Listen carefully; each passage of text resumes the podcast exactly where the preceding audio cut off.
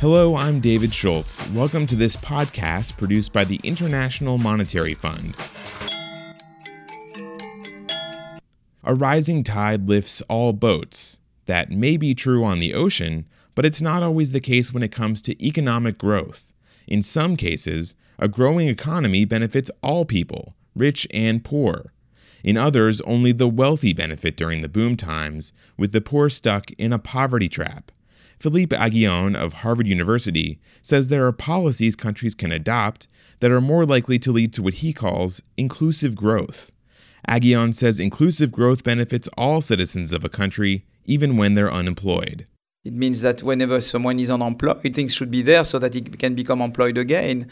If you are a potential uh, innovator, you, possibility should be given for you to innovate and enter a market. You should always have a second chance.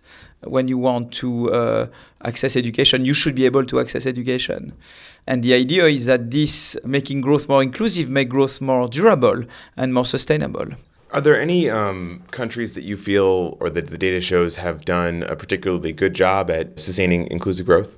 Yeah, for example, I think the Scandinavian countries, particularly Sweden, Denmark, I think have done a pretty good job. I think, uh, you know, Germany to some extent, I think they've, they've managed to reconcile growth, mobility, and avoiding excessive inequality, social cohesion, if you want and in fact it makes the growth uh, more sustainable there. How does inequality harm growth overall? Is is there a, a, sort of a tipping point where if inequality gets too great that the country will move backwards as a whole?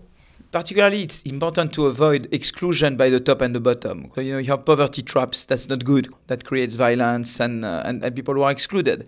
It's also not good to have exclusion by the top. You know, you have some countries where the very rich, they don't invest in the public good anymore. You know, they have their private schools, private uh, policemen, private everything.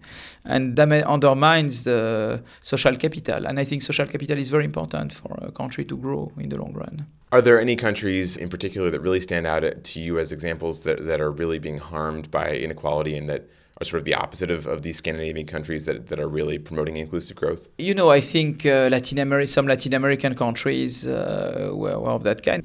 Inclusive growth doesn't mean that everybody does ex- equally well at all time, but uh, but it means that you try if you have growing inequality, that at some moment you have mechanisms that make sure that this doesn't create poverty traps or uh, segregated society. I think that, that where you start stop being inclusive is when you have segregated society.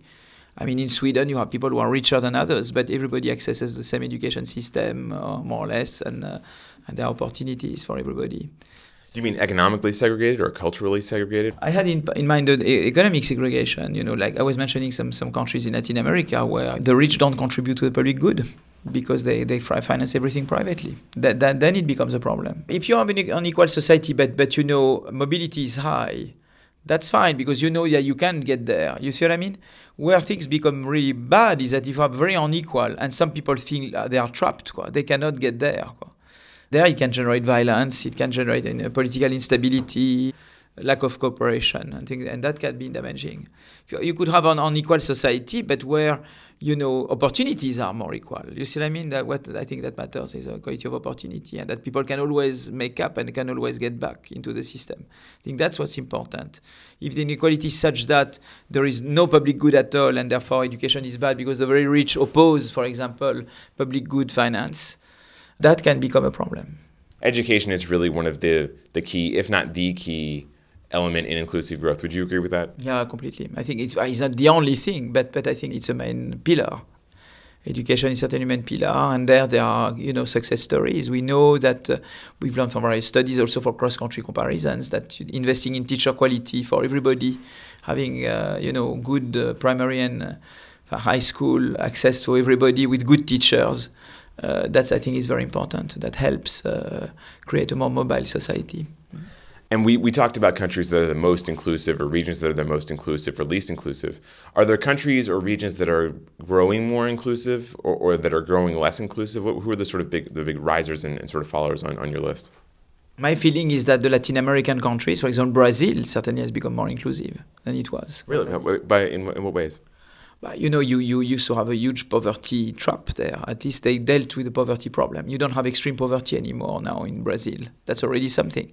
It doesn't mean that inequality overall has gone down, by the way. but you have less exclusion of the very poor. I think that the progress has been made for them to access education and to be able to, to get out of the trap.